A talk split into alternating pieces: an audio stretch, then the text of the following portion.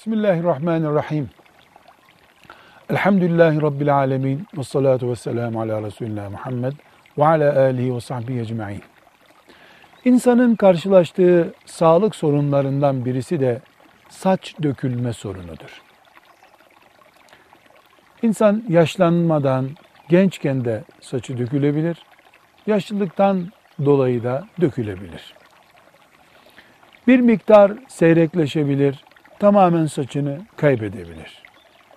Dolayısıyla saç dökülmesini insanla ilgili sağlık sorunlarından birisi olarak kabul ediyoruz.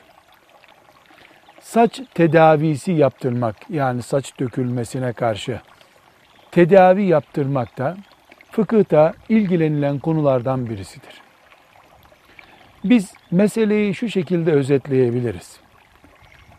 Bir insanın saçının yaratıldığı tarzı değiştirmesi, mesela saçının kıvırcık ya da sert mizacını yeniden söktürüp filan türden saç yaptırması caiz değildir. Çünkü bu bir tedavi değil, ek güzellik temin etme gayretidir. Ama saçı dökülmüş bir Müslüman tıbbi yöntemler kullanarak saç ilaçları vesaire kullanarak tedavi olabilir. Bunda hiçbir sakınca yoktur. Kelliği gidermek için saç ektirmek de caizdir. Bu iki türlü olabilir. İnsanın dökülen saçının yerine bedeninin başka yerinden, kafanın başka yerinden saç sökülüp dikilme yöntemi yapılabilir. Bu caizdir.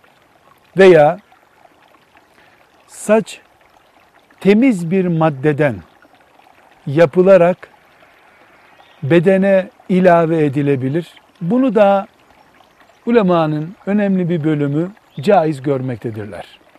Demek ki iki türlü saç ektirme söz konusudur. Birincisi bedenin bir yerinden alıp saç koyma. Bu caizdir. Temiz bir maddeden, bu temiz madde çok önemli. Domuz kılı veya başka bir necis maddeden saç imal edilip insanın beynine konması, başına konması halinde bunda caizlik sıkıntısı var necis olduğu için. Bunun dışında tıbbi bir tedavi yöntemi olarak saç ektirmek caizdir. Dinen bir sakıncası yoktur. Caiz olmayan şey daha güzellik elde etmek için, daha güzel olmak için insanın farklı yöntemler kullanmasıdır. Velhamdülillahi Rabbil Alemin.